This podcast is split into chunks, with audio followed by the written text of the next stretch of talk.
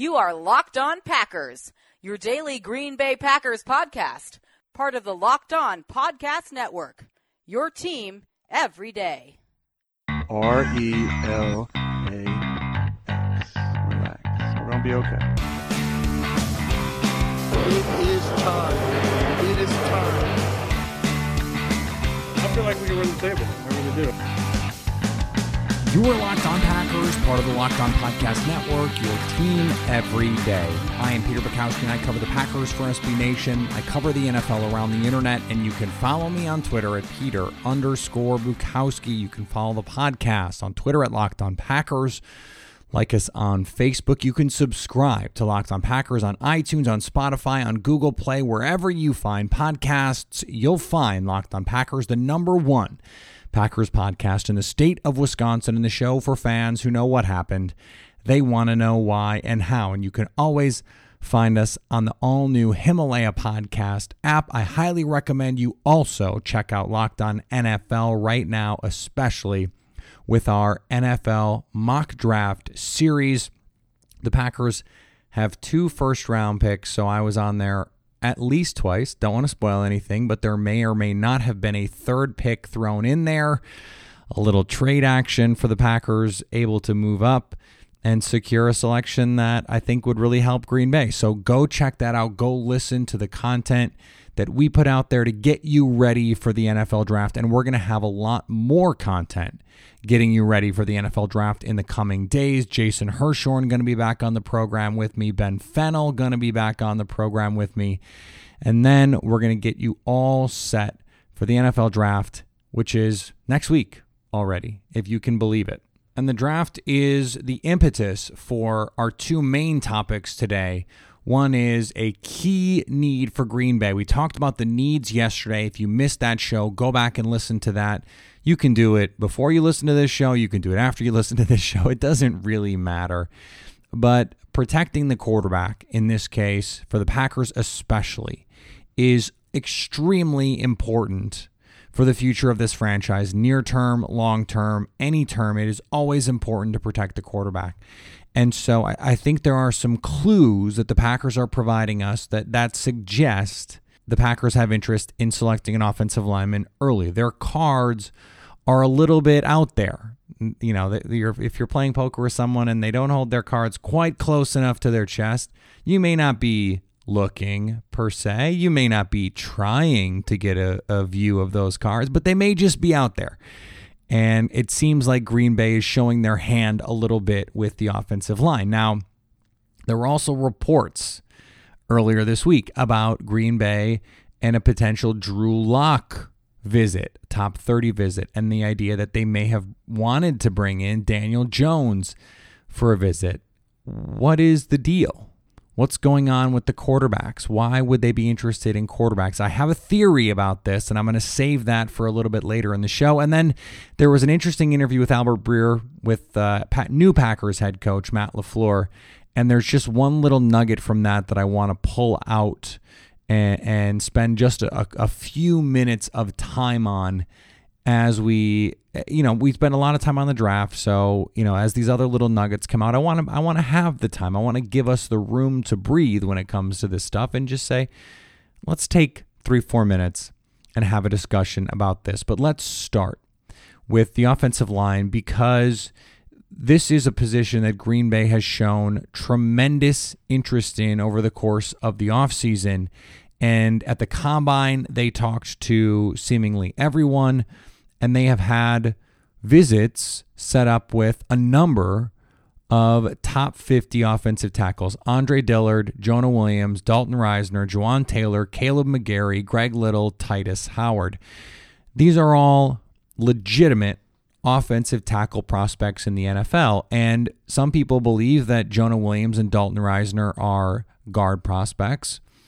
There are there is a sect of, of evaluators that think Kaleb McGary might be a guard prospect, but most people believe Andre Dillard is purely an offensive tackle. Titus Howard, purely an offensive tackle. Greg Little, purely an offensive tackle. Jawaan Taylor, purely an offensive tackle.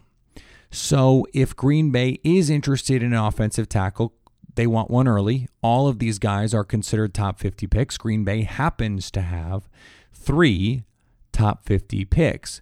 The Jonah Williams addition to this group, and Tom Silverstein reported that Green Bay is going to have a visit with Williams, is of particular interest to me because as I stack these players, I hadn't included Jonah Williams in this, in the Packers discussions for two reasons. Number one, I think for them, he's probably a guard.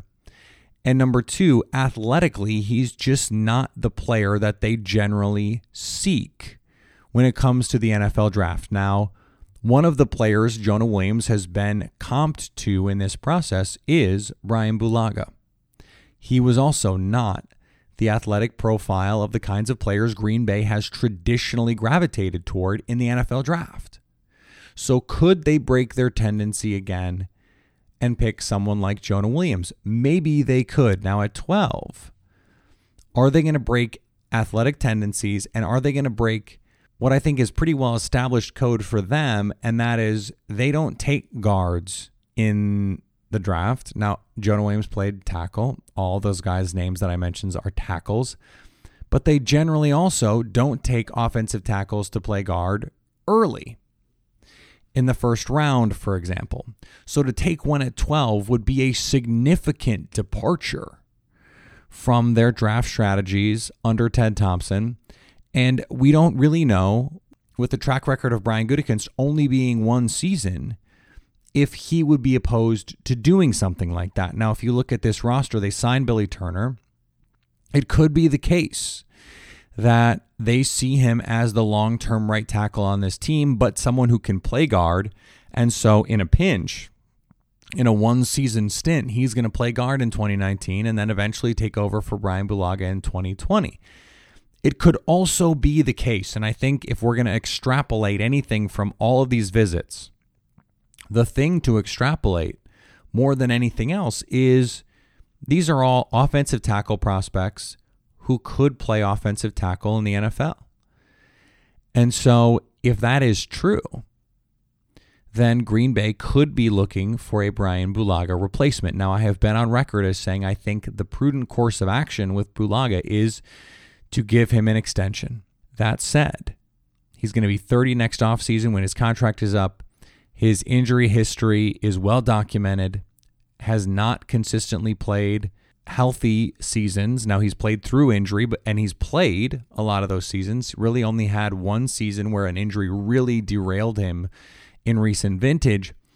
But can he be relied upon in a draft where there are quality offensive line prospects? Can Green Bay afford to pass, even after signing Billy Turner?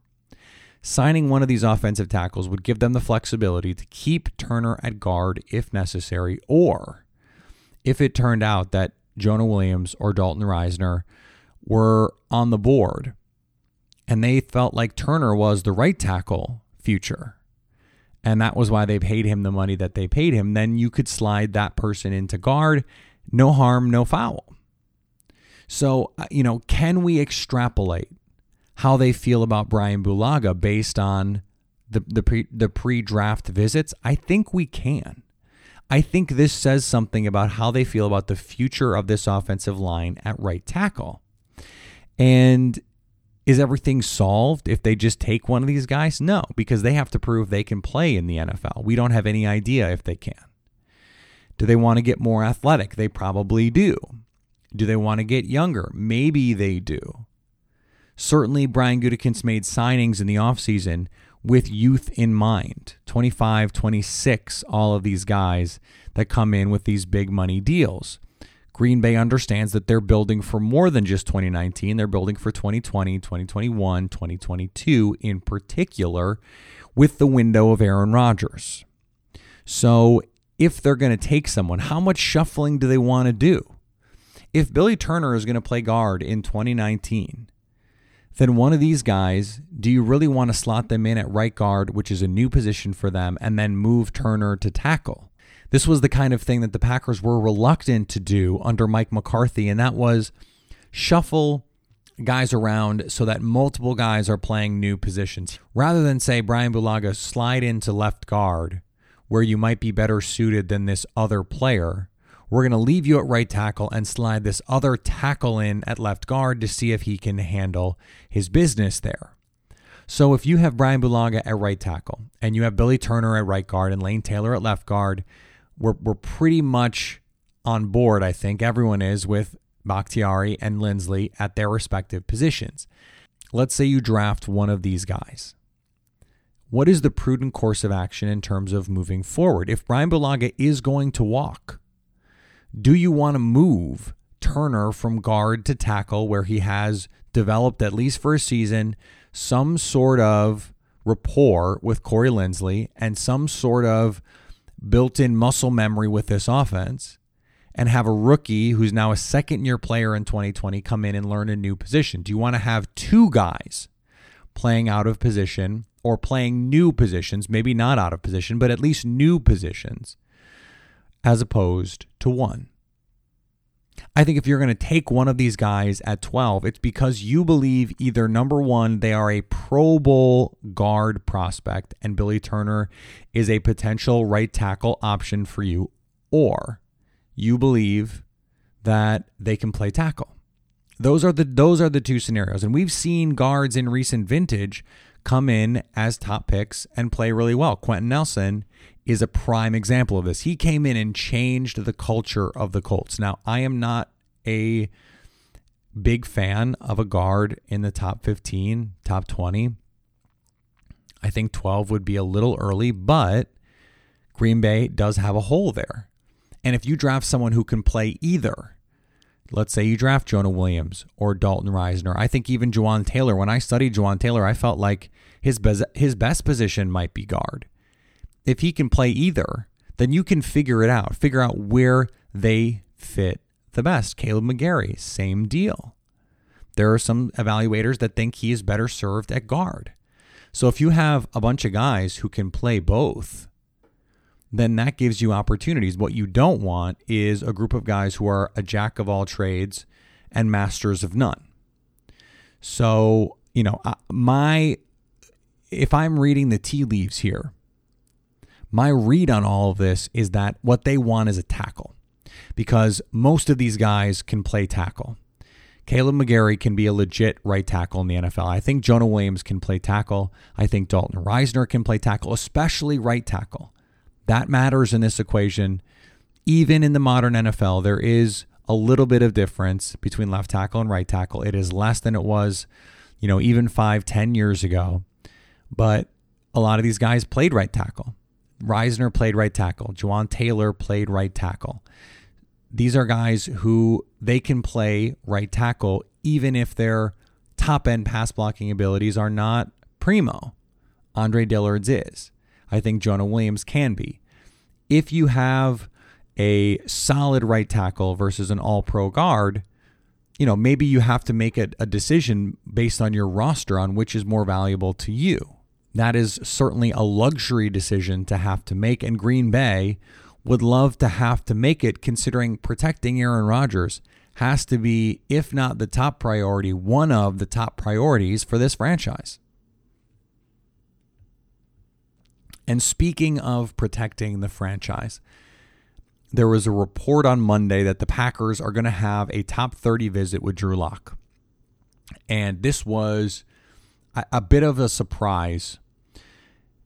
And I think, you know, there there is some sects of fans out there. There are groups of people in Packer Nation who believe there is some wisdom in finding a Q B early to be the potential successor for Aaron Rodgers. And I don't want to get into all of the reasons why I think that's misguided and all of the reasons why I think drafting a player at twelve who, you know, best case doesn't play on his rookie deal is a bad idea. I don't want to go into that. I wrote about it for Acme Packing Company. It's up on the website. You can go read it. We've talked about it on this podcast before. If you want to go find it, please go do that. Now is not the time. If you want to draft the successor twenty twenty-one, twenty twenty-two, please, that's great. That's fine. And if you want to draft a quarterback third round, fourth round, fifth round, Ron Wolf totally agrees.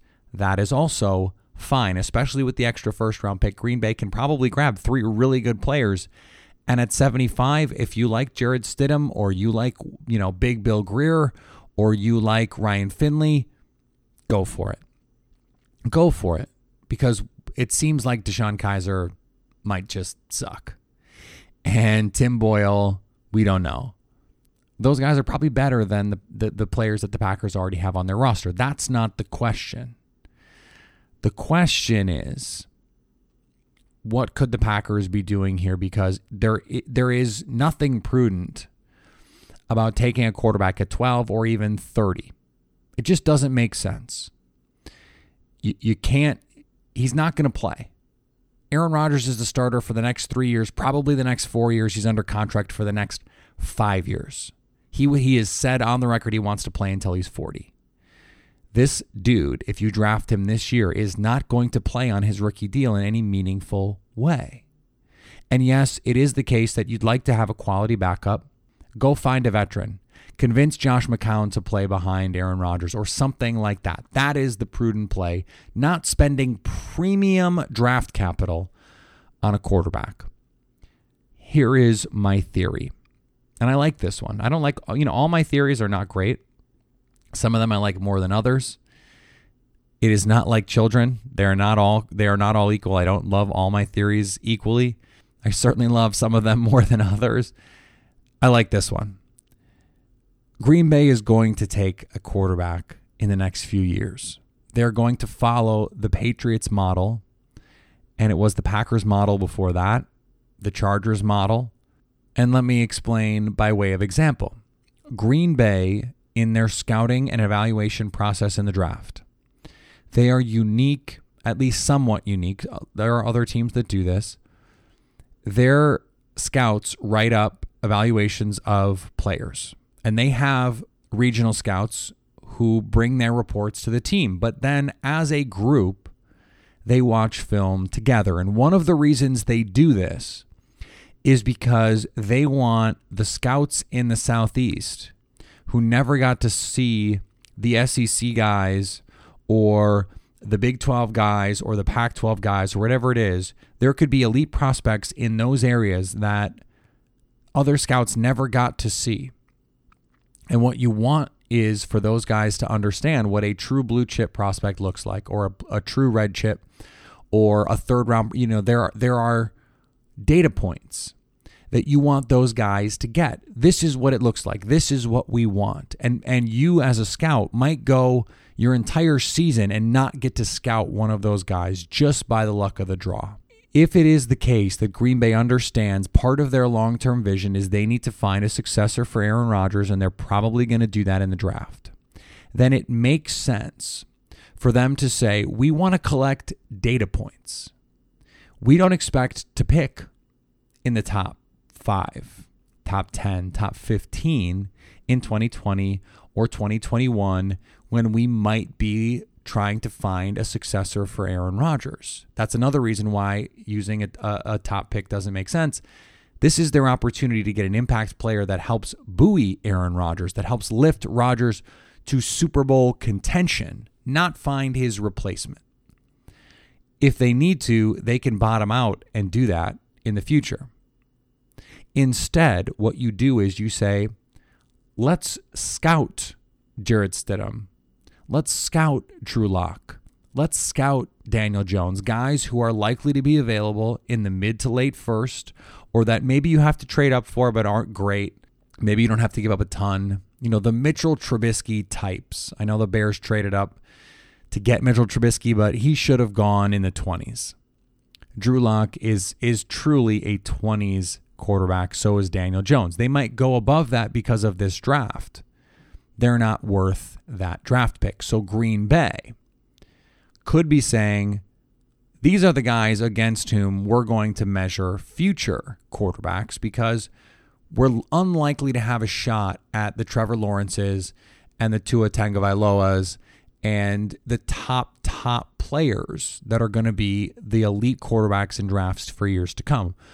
We're going to have to take those second-tier players, the Derek Carrs, those kinds of guys. So let's get a baseline. Let's start working on it. Let's bring in some of these guys and say, okay, this is what we're working with. This is what a a, a mediocre quarterback in the first round, probably should be in the second round, looks like. Okay, this is the range of player we're probably going to be targeting. So what does that look like moving forward? If you're the Packers, that is your mindset. As a due diligence project, I think it makes a ton of sense. And that is, to me, what makes the most sense when it comes to the reports about Drew Lock and Daniel Jones. Nothing else really makes sense, because drafting one of those guys, even if they fall to thirty, doesn't make any sense. This makes sense to me. And so as a result, you know, Occam's razor and all that, it seems like the simplest solution is that they're trying to get a baseline and do some due diligence in preparation for future picks down the line. Before we get out of here, I want to circle back on something that we talked about last week about audibles and Matt LaFleur and everything that went on after the, the, the tie-down piece in Bleacher Report. Albert Breer got a chance to talk to LaFleur after his first week in camp with the Packers and, and asked him about changing plays at the line of scrimmage. And I think this is something that fans are wondering about as well. Everyone can say things are fine and things are good and the working relationship is great, but what happens that first time Aaron Rodgers goes in the huddle and Matt LaFleur calls a play he doesn't like and Rodgers changes it? Is this a point of contention? Is this an undermining? Is this an issue? Here is what Matt LaFleur said. You got a guy with that much experience who can see things. If he can get us into the perfect play, why wouldn't you give him that freedom? The biggest thing, I'm hoping that we do a good enough job as a staff that he doesn't have to do that in terms of the play calls and setting us up and being in the right looks. That's the goal, to take that off him, because I just want him to go play. But certainly if there's a play that's not going to be good, yeah, please save us. That'd be great. This is what you want your head coach to say, even, even not in the face of of the Bleacher Report reporting and everything that, that was in that story. You want a coach to say, we want to make things easy for our quarterback. We want to take responsibilities off his plate, and, and we don't want him to have to go win games by himself. We want to make things easier for him. This is something the Patriots do. It's easy to say, oh, everything's on Tom Brady. Well, a lot is on Tom Brady, but a lot is on Josh McDaniels being a great play caller and a great play designer and getting them in looks and in situations where they're best suited to succeed. That is what Green Bay needs a coach and a play caller to do. Matt LaFleur clearly understands, or at least says he understands, the importance of the relationship that he has as a play caller, not just as a head coach, as a play caller, to be in sync with Rodgers. And so what they want to do is not just make the right play call, but they want the system and everything about the offense to make life easier for Rodgers. So, as LaFleur says, Rodgers can just go play. Just go play. Just go do the things that you're great at. And don't feel the need to be perfect every snap. We're going to make things easier for you. The play design is going to do more of the work, and the concepts are going to do more of the work, and the calls are going to do more of the work, because we're going to set stuff up and we're going to have a call in the first quarter that leads to a call in the third quarter that's going to set up a touchdown. And that is something that young quarterbacks can't grasp, and it's something that a veteran quarterback like Rodgers needs to understand and needs to trust implicitly and immediately in Matt LaFleur to say, look, you can do this. I'm going to let you take care of it. He has to do that. You want a coach to say, we want to make life easy for our quarterback. That's something you often hear related to young quarterbacks, rookie quarterbacks. Well, we want to make life easy for him. And usually when we think about making life easy for the quarterback, what we think about is simple reads, half-field reads, d- defined reads, simple plays. That's not the case. What you want is to give your quarterback plays where he doesn't have to do everything, where the play design is going to help, and you're going to create space, and you're going to create windows to throw the ball, and you're going to create reads that are easy to decipher so that you don't have to stress your quarterback every single snap.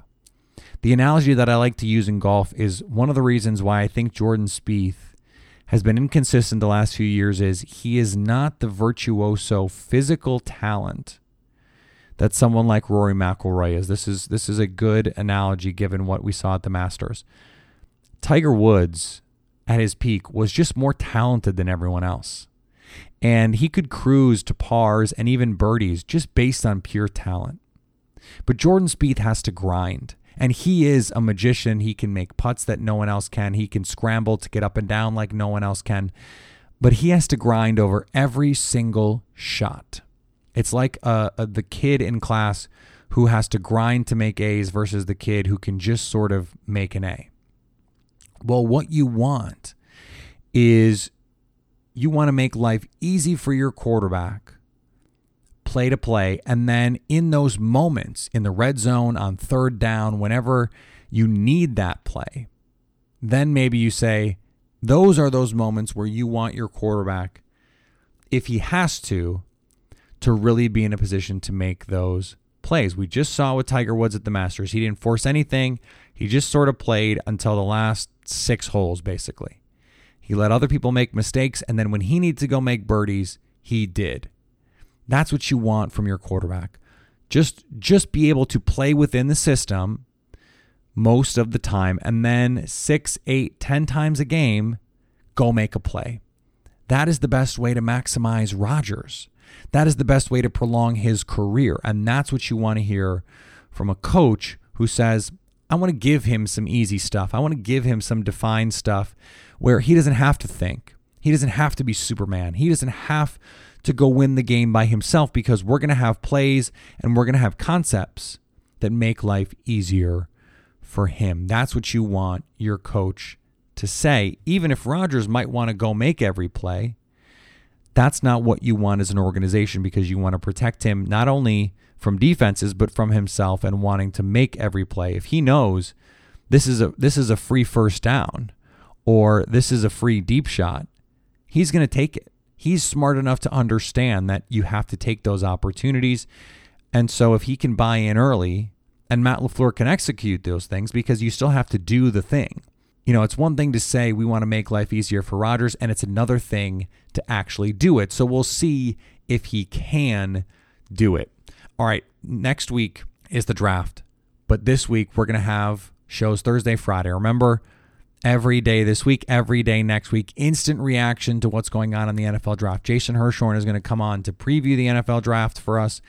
From the Packers' perspective, Ben Fennell is going to come on to give us his perspective as well on some of these top prospects, some of his favorite players in the draft, some players that he thinks Green Bay ought to target. So we're going to have a lot more draft content coming up. And then next week, we're going to focus each draft position.